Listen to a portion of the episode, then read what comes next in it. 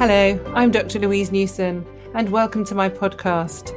I'm a GP and menopause specialist, and I run the Newson Health Menopause and Wellbeing Centre here in Stratford upon Avon. I'm also the founder of the Menopause Charity and the menopause support app called Balance. On the podcast, I will be joined each week by an exciting guest to help provide evidence based information and advice about both the perimenopause and the menopause. So, today on the podcast, I'm very excited to introduce you Thulasi, who I've recently met remotely, like a lot of people I know. And I thought it'd be really interesting to hear more about the work that she's doing. And she's actually just told me this is her first podcast recording, so no pressure there. So it's really lovely to connect with you and hear about your work. So welcome. Thank you, Louise. Yeah, you're definitely a, a role model for me as a future GP, qualified GP. The work you've done around the menopause is just so inspiring. So really glad to connect with you. Oh, thank you. So tell me about you. You're in Manchester, and I trained as a GP in Manchester. So I really miss Manchester. Actually, it's a great city. Lots going on. Lots of diversity. Lots of really interesting people, and I enjoy where I am now. But I still, my heart's always in Manchester. So I'm very jealous the thought of what you're doing actually. And I did say to you before, if I went back in time and was doing my GP training again, I would give, especially women, a lot different time than I have done. So you're in a great opportunity, uh, you know, to really change and treat women in a way that I have mistreated them, unfortunately, because I didn't have any menopause education when I was at your stage of my career. So, so you're training to be a GP at the moment, aren't you? Yeah, so I'm a, well, yeah, I'm in my third year of GP training in Central Manchester. I think you're totally right about the diversity, and also we have some of the worst health outcomes in the hmm. UK and lots of inequality. And I work in Whalley Range, which is just such a beautifully diverse area. You literally have every different demographic.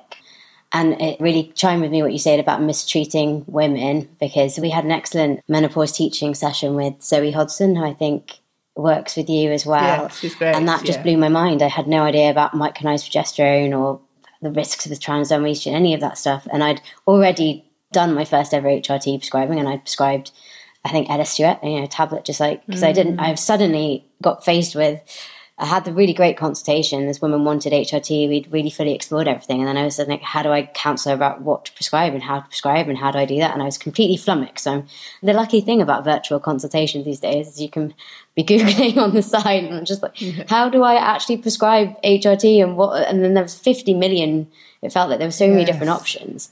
And so I went with the tablet. And then when I found out that it was the highest risks and probably the worst one, I felt terrible. I was like, oh no, I've really done this woman a disservice. But actually, when it came to a three month review and I sort of had to say to her, look, I've learned a lot more so I could put you on this whole new regime. She's like, oh, I'm totally happy. It's completely changed my life. Like, I'm really glad you prescribed me the HRT I have. So, you know, I think that's the thing I, I love about it. It's such a hard thing to do well, but when women mm. really improve on it, they come back and they love you and it's really satisfying. It's very transformational medicine. It absolutely is. And it's very interesting you say that. So I did a survey about six years ago now of healthcare professionals, and this was healthcare professionals that were part of the Primary Care Women's Health Forum. So they were more interested in women's health. And what we did is we asked them how they prescribed HRT, where did they get their knowledge from? And some of them was that they knew already. But quite a lot of them literally just were using the BNF in the consultation. So the BNF is the British National Formulary. It's either available online or there's an app or there's a, the old fashioned book with very, very thin paper because it's got every single drug we can prescribe. And it is a minefield, actually. And you're absolutely right. I used to prescribe tablets all the time because I had no idea that there was anything else. I didn't even know patches and gels were a thing until about 10 years ago, which I'm very embarrassed about because no one taught me. And every time I opened the BNF, I would look at all these names and I'd think, what are they? What do they? And they all have different amounts of estrogen in, mm. different types of progestogen. I put one on on one and then they'd come back and they'd have side effects. So I would try another one. And then I didn't even know if they contained the same amounts because they were different names. Mm-hmm. And then they'd come back. And then it was just, I was finding it too complicated actually. And so then I went to an amazing lecture and did some more education about menopause. And then like you, like when Zoe came to talk to you guys, I thought, oh, actually, estrogen through the skin has no risk of clot. It's the same estrogen as we produce. So we're replacing like with like. How wonderful is that? The micronized progesterone, the body identical progesterone, well, that's great. If we give it separately, women can then be in control of their dose a lot more. They don't have to keep coming back to say, I'm still having some flushes. I think I need a bit more estrogen. They can just give themselves a bit more. It just all made sense. And I was really cross that no one had told me before, actually. And then I was asked by the Primary Care Women's Health Forum to write an easy HRT prescribing guide, which I did, and I've since updated it for the um, society that I have through my not for profit. And when we first launched it, we had thousands of downloads very quickly, and they weren't just from GPs, they were from patients as well, who often then took it to their GPs and said, I would like this actually. And I think GPs quite like it because they can learn from that as well. So it's interesting, isn't it? Yeah, for sure. I find it interesting. I had a patient I switched a patient onto added in micronized progesterone for a patient, and she was like, you know, I've been reading about this, but I just assumed that the GP would know this is what they needed to do in this situation. So I didn't want to bring it up because no one had before. And I thought, I think actually our patients often, the ones that come forearmed and have read a lot about HRT, it makes it such a better consultation. And actually, what yes. I found is doing an HRT consultation, it's more than just one. Because for some people, it depends where they are on that journey. Some people, mm. the idea of HRT is completely foreign, never even thought about it. Some people know exactly what they want. I remember a woman came to me and said, I didn't think Body Identical was available in the NHS and I don't want a product made out of horse urine. And I was like, I didn't even know they were made out no. of horse urine. I think they're made out of yams because I had teaching from Zoe, but it was, yes. there's such a different levels. And what I found really interesting is the cultural differences. So for some women, just the idea that menopause is anything but a completely natural thing that we, you know, just have to live through and I've had, when I've had to do it through translators, it's incredibly challenging. So I know you've made resources on balance, which I think might have become Newson Health now, but um, no, it's not. It's still it's balance. The website used to be Menopause Doctor, and now it's Balance hyphen Menopause. So, but you're right. We've got a few. We're desperately needing some funding so that we can do some more translations. But things get lost in translation. In some countries, the languages don't have words for menopause. They don't have words for vaginal dryness.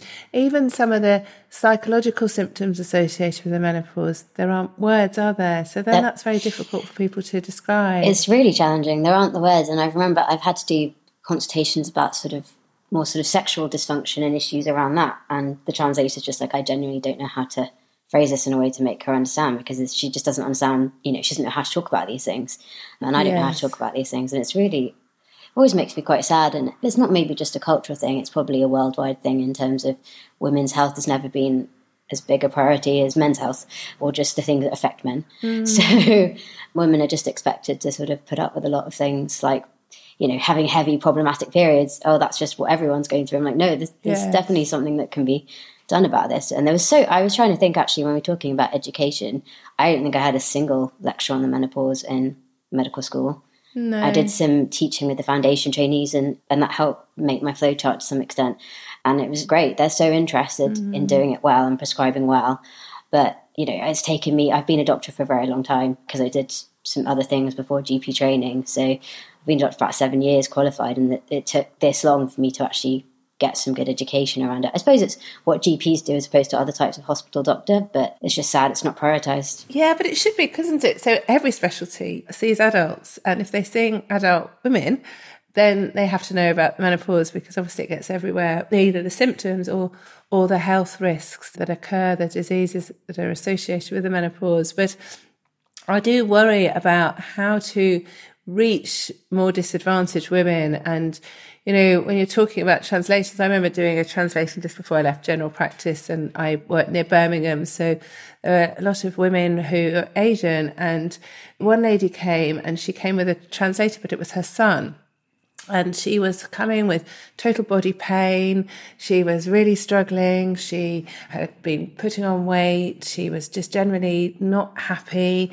and she'd been given lots of painkillers. And so I started to ask about the menopause. And so her poor son was just awful and well not awful he was awfully embarrassed and didn't really know how to ask the right questions and i remember asking about whether she had any urinary symptoms whether she was getting up at night time to pass water or going to the toilet more frequently And he asked the questions, and she answered with loads and loads and loads and loads of words. There were sentences and sentences, and he just said, No, she's got no problems. And I said, Oh, is that really right? Are you sure? Do you mind asking her again? Is she needing to go more often at night time? And she could understand the night time, and she started you know, nodding and talking, and he just closed it and didn't want it to be.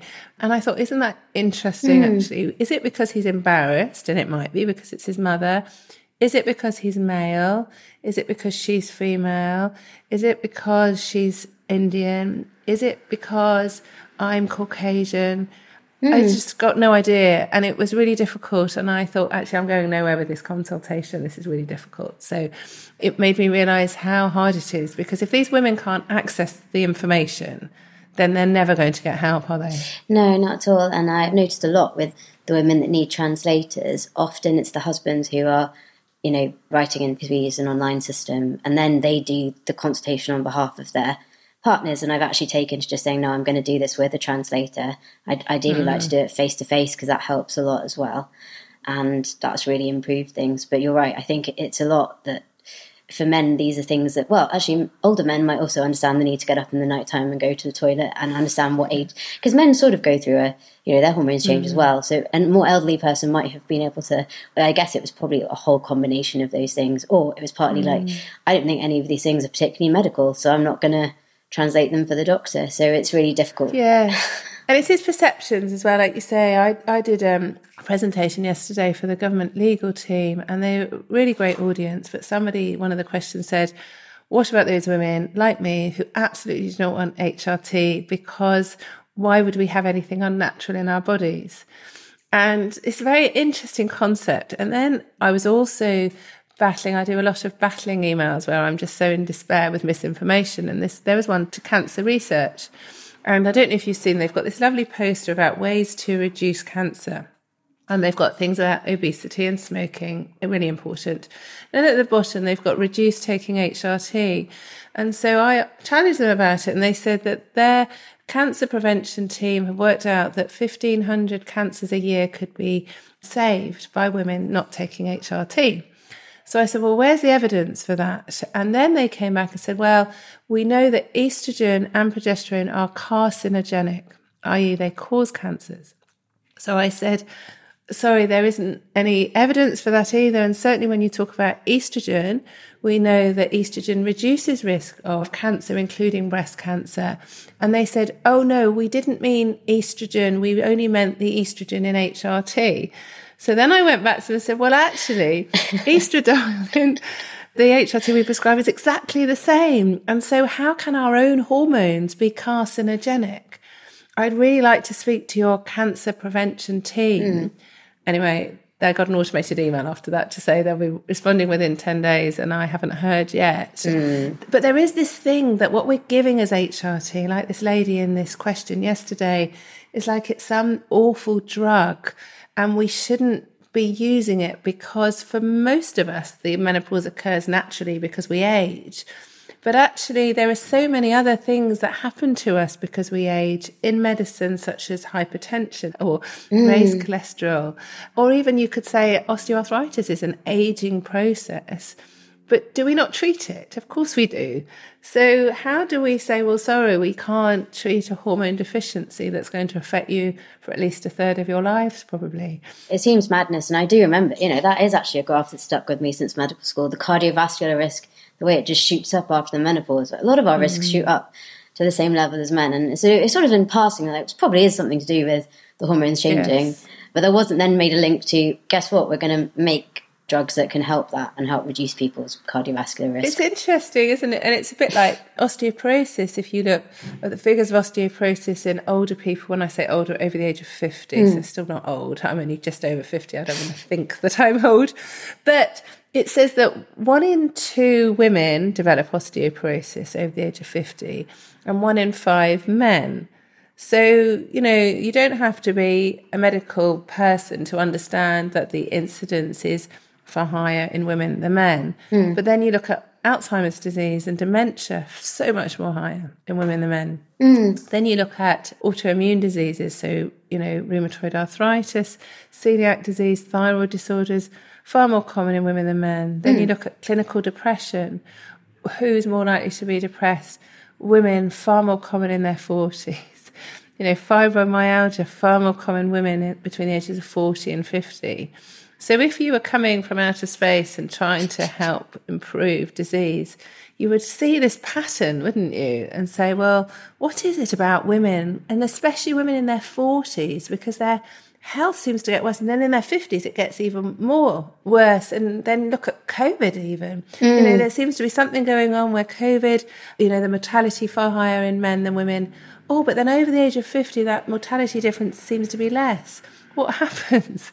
So it's all there, isn't it? It is. But no there. one's joining the dots, are they? Yeah, it's interesting. I did have somebody come back to me from a long COVID clinic saying their respiratory consultant, I think, had said, you know, HRT in long COVID is shown to be beneficial. So I think people, there are connections out there. But I almost think, you know, we do this sort of 40, I think it's a check around your 40s. I don't know how, if it's mm. really happening as much now because of our backlog in general. But you are, we offer people this a check at 40. And I don't know if anything is included in that for women. No, there's not. About HRT and about the menopause, and you think it's no. such a key transformative thing in your life. And in fact, the way I found out the most about the menopause, I feel slightly sad about it, but it was mostly my mum telling me about everything that she was going through, and she was reading a lot about perimenopause and menopause. And I mean, I was younger then; I think I've still just come out of medical school, and I just thought, I don't want to know, I don't want to fear these things are going to happen to me in the future. But I wish at the time I'd sort of thought about it more from a health perspective and thought, how can I make mm. my mum's menopause a better one. But it's just it's interesting, isn't it? It's something that all women go through, but it's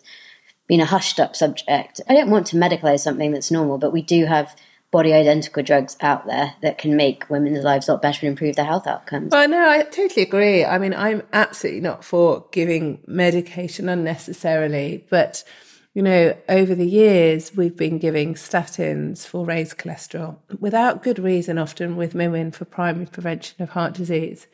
We've been giving antibiotics for recurrent urinary tract infections. We've been giving antidepressants for low mood. We've been giving painkillers for headaches, but we haven't been thinking about the underlying cause as well. And, you know, certainly there's a lot of young women who have early menopause, and these women really need to have hormones because the health risks really escalate. The younger a woman is, the longer she'll be without her hormones. And so, it's really just a natural replacement medicine as opposed to a drug, really, isn't it? And it's trying to understand and allow women to understand, but also allow healthcare professionals to understand that a bit of investment in a woman's time, whether it's at their 40 check or whether it's because they're coming with florid menopausal symptoms, is really good investment because these women are less likely to come back in the future with symptoms, but also with those health problems such as osteoporosis or heart disease or whatever. isn't Mm. We have, you know, it's every contact counselling for many things, and I think menopause mm. should be one of them. And it's certainly something I often, when I'm getting to the point with a patient who's around that right kind of age, and we've got multiple symptoms, they come up to the GP many, many times. I just start talking to them about, you know, this could be the menopause. It causes all of these various things. Is HRT trial something you'd be interested in? Because, you know, we've tried everything else and you can end up giving someone a natural hormone replacement as opposed to 50 different other drugs for all the various individual symptoms. I mean, it seems like a bit of a no brainer to just consider it more, but I think it's just never been something that comes to the front of your mind mm. until you mm. really learn about it. And it is, you know, prescribing it is can be challenging, which is why I tried to make this flowchart to make it very straightforward. Yeah, so tell us about the flowchart then. So I'm a central Manchester trainee and everybody has to do a group QI project. Um, my group is called the Weekday Warriors, and we all are sitting around thinking, you know, what would be important to us to try and improve in daily practice. And um, the thing, even though we'd had Zoe's wonderful teaching, we were still finding prescribing for the menopause hard. And one of my colleagues had got this sort of hand drawn out flowchart, and we thought, let's try and make this pretty. And at the time, I was actually taking some time off from clinical practice for a number of reasons. So I had the time to really just really deep dive. I watched all the so there's a brilliant on FourteenFish, which is our trainee program. They've created mm. a hmm. whole menopause, what do you call it, course. And then there's a mm. forum where you can ask questions, which is just absolutely brilliant. And they've got excellent videos on that. So I think I watched all the videos, I watched all the various consultations, read loads of the different guidelines. So you've got, as you said, the Easy HRT prescribing guide is brilliant. But I thought, let me try and get it all onto the basics onto one page, flag these other resources that I've used, so that when it comes to that moment of actually prescribing, you know what to do. Mm. And I try and break it down into the different options and sort of explaining, okay, these are the things with the lowest risk for these reasons. And got a lot of great feedback from you. And I've got, and most practices seem to have a menopause champion of some description, which is great these days. And there's always one GP who really knows how to prescribe it well. That mm-hmm. wasn't my experience in my first placement because after I came back from Zoe's teaching, I was mortified that I prescribed, you know, this. And I started chatting to my supervisor about micronized progesterone. He just looked at me rather blankly and said, I just prescribe a patch but we kind of, and every time I kept telling him about all these various different things and how you could prescribe it, he was still like, can't I just prescribe a patch? That just seems a lot more straightforward than what you're trying to get me to do, which is actually some of the same things. So the poor foundation trainees, when I did my first flowchart and tried to talk them through it, I remember one just kept asking, can I not just prescribe a tablet that has both the hormones and that's easy? So oh. I think to prescribe well is quite hard but having it kind of all set out in front of you so that you know exactly what to write in the actual box as you're prescribing it can help. So that's what that's what I really tried to make it do. And I like different colours and trying to make it look nice because I think people like using things that are prettier. Yes, it's, it is so much easier, and it's a great resource. And I think you're right. People do get really concerned. And I hear concerns two ways, actually. I hear concerns from healthcare professionals saying, can't we just prescribe one? It's so much easier.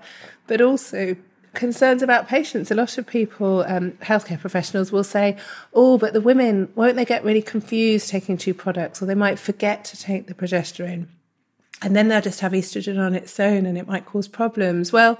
In my experience, women are not stupid actually. And if they're given information, then they're quite happy taking two products mm. and having a bit of control and autonomy as well. And certainly a lot of people I see are already taking an antidepressant, a painkiller. Often they're taking other drugs, maybe for their blood pressure or for their cholesterol or something else as well, which they often can reduce with time. So you're giving them two medications, but it will reduce other medications as well. Mm. And there's a big move, isn't there, with polypharmacy, trying to get people off as many medications as possible. So women, in my experience, aren't flummoxed. The big thing that I feel really sad about is that it's two prescription charges. Mm. So for women who have to pay for their prescriptions, then that's a real problem. But a lot of the combination patches, people still have to pay two prescription charges anyway. So the sooner we can as soon as the government can work properly with NHS England to reduce that prescription charge, that's going to make a big difference, isn't it? You're right, that's going to be a huge difference. And I think we're trying to, you know, prescribe for longer periods of time as well to mm. help women in terms of um, prescription charges. And I suppose that's the other thing we don't, when talking about disadvantaged women, we don't want cost of the medication no. to be something that puts them off. And I'm, I'm not sure. I assume, I'm assuming that people that don't pay for their prescriptions, you know, HRT would be covered by that. Then it would be free yeah. anyway, yes. Yeah. So, I mean, and, and, other hormone deficiencies, such as if someone had an underactive thyroid gland, they get thyroxine free, but they also yeah. get all other medication free. So, the menopause being a hormone deficiency, in my mind, everyone should have it free. Certainly, women who are young in their 20s and 30s, because it makes a big difference.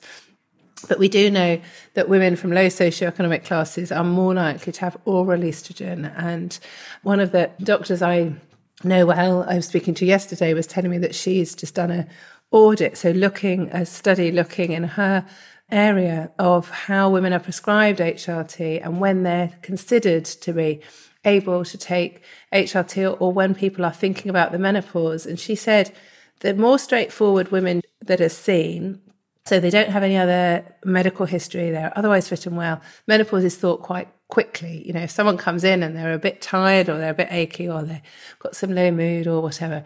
But once someone has two or three other comorbidities, then it's lost. Mm. So she said if someone's got a psychiatric history, if they've got a history of heart disease, if they've got a history of sort of learning issues or other problems, then the menopause just gets lost and no one asks about it. And mm. that's really sad because actually those women are more likely to benefit from HRT, actually, aren't they? So yeah, once women have established heart disease or they have high blood pressure or they have osteoporosis, of course they can still take HRT, but they're more likely to have a better future health if it's considered early. Mm, for sure.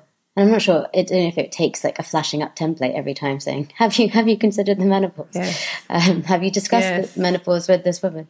I mean, we were talking about it the other day in our clinical practice meeting about how a lot of serious symptoms can be lost when someone keeps presenting with anxiety, and we can keep putting mm. everything down to that. And actually, and occasionally, it's really not.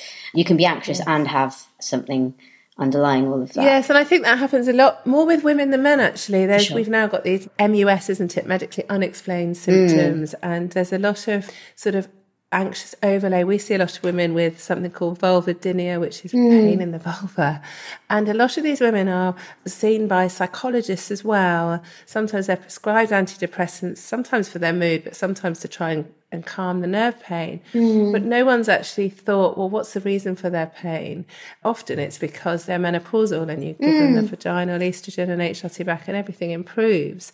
But people forget there's actually a cause for a symptom. They're sort of making the symptom the diagnosis. And that shouldn't happen in medicine, really. No, and, and these are all, you know, very sensitive, intimate things to talk about. So women often present quite late anyway. They've mm. been, you know, just soldiering on for a long time. I've seen that a lot with stuff like lichen sclerosus, lichen planus. They don't yes. want to come to the doctor. They feel embarrassed. They apologize mm. for you having to examine them. Yes. I just find that incredible. I mean, we, I've had some interesting discussions, as I say, with Dr. Bowley, who's our menopause champion, at, about how to discuss, you know, vaginal dryness with women. And she, interesting, I think it's with the Primary Women's Healthcare Forum, she'd seen something about basically saying if you're noticing your vagina more often, it's probably because it's dry, and therefore, I, I just thought that'd be quite an interesting thing to ask women. And it's lots of things like we don't really talk about sex enough, I think either. I mean, I heard a mm. great consultation where at the end it was a postpartum one and she said, Have you started having sex yet? And I thought, Oh, that's a really important question actually, because for mm. a lot of mm. women, if they've had tears or episiotomy, all kinds of reasons, sexual intercourse becomes an issue of postpartum and we don't it's not something I mean I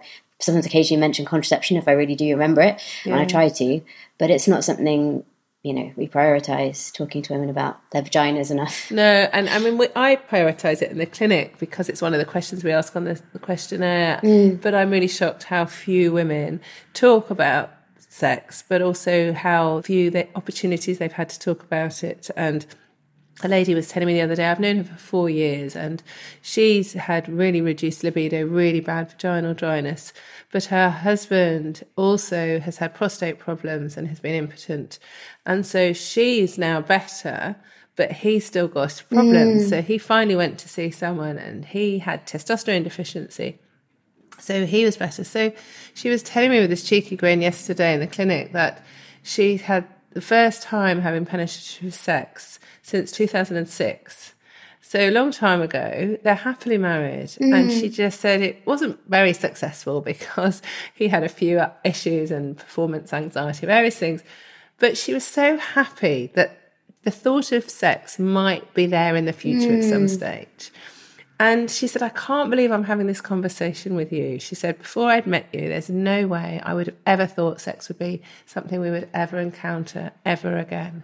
And I thought, I'm okay with that because I still love him. But actually, it wasn't just the act of sexual intercourse, it was the act of having something intimate. And they could mm. laugh about this sort of almost failed experience. But I thought, isn't that lovely actually? Because this intimacy is really lost so much from the menopause. Mm. And you know, and us as clinicians, I think often fail because we're not talking or asking the right questions, and then women and men aren't coming forward to um, explore how they're affecting and, and knowing that there is treatment available as well. I think it's knowing that there's treatment available, and also, I mean, I don't know how many doctors would test for testosterone deficiency when it comes to impotence. It's various things. It's levels of knowledge, but also yeah. time. It takes exploring somebody's their experience of sex takes quite a lot it's an extra whole consultation in itself. So it, I think it just yes. almost if you're going to explore HRT, you need at least 20 minutes to get the ball rolling, which yes. I, as a trainee, am given that privilege. But this is hard, but it's good time to be invested because mm. it proves dividends going forward. So it's really important. But I think you know, what you're doing with your training is amazing, with your knowledge is incredible, with the way that you're sharing your experience, actually, you're changing your lack of knowledge, not through any fault of your own, to actually be able to impart with others. So I'm very grateful for you talking today. What I wouldn't mind, just to end with, if that's mm. okay, because I always end with three take home tips. If you could just say three things that you think any junior, not just doctor, but junior clinician, so whether it's um, a pharmacist or a nurse or or a doctor of any specialty who's just starting with their training, mm. how would you encourage them to think menopause in their patients? I think it's just always something to have in, in the back of your mind. And in fact, there isn't really a younger, like a younger age limit cut off. It's one of those things that should just be incorporated, especially if you definitely are seeing someone around the age of 40. It's just a good thing to be asking and talking about. So don't be afraid to ask, firstly. Mm. And the second thing is, I'd probably say don't be afraid about what you don't know. Use the resources out there. I mean, Newson Health is brilliant. The Balance app is actually great. Just have a look through. You know, I've made myself fake different versions of you know who I am, so I can like if I'm a woman who's had a total hysterectomy, what happens? But um, it's just there's so much information out there, so don't be afraid to just deep dive and and don't be afraid to say actually I need to read up more about this before I go and prescribe HRT because I really wish I had just not prescribed anything that first time I was trying to do it and said you know I'm going to go and ask some people about how they're doing it and do this properly rather than just okay, I've figured out how this tablet thing works. And I think it's good for to find your local expert and seek their knowledge and advice as much as you can as well. And I think for juniors as well, don't be afraid to challenge more senior GPs who may have been doing the job for a long time, but they might not be as up to date on the practice. So if they're saying, I only know how to prescribe this one type, that doesn't necessarily mean that that's the right way to go. You might actually, sometimes you know a bit more. You'd be surprised. So trust your gut. yeah, great. And I absolutely agree. You know, we can empower and educate anybody. So not just junior doctors, but senior ones as well. And the more that we talk about it, the better. So I'm very grateful for your time today. And I really wish you success in your career, helping more and more menopausal women to have a very healthy and uh, happy future. So thanks very much for your time today. Thank you. For more information about the perimenopause and menopause, please visit my website balance-menopause.com or you can download the free Balance app which is available to download from the App Store or from Google Play.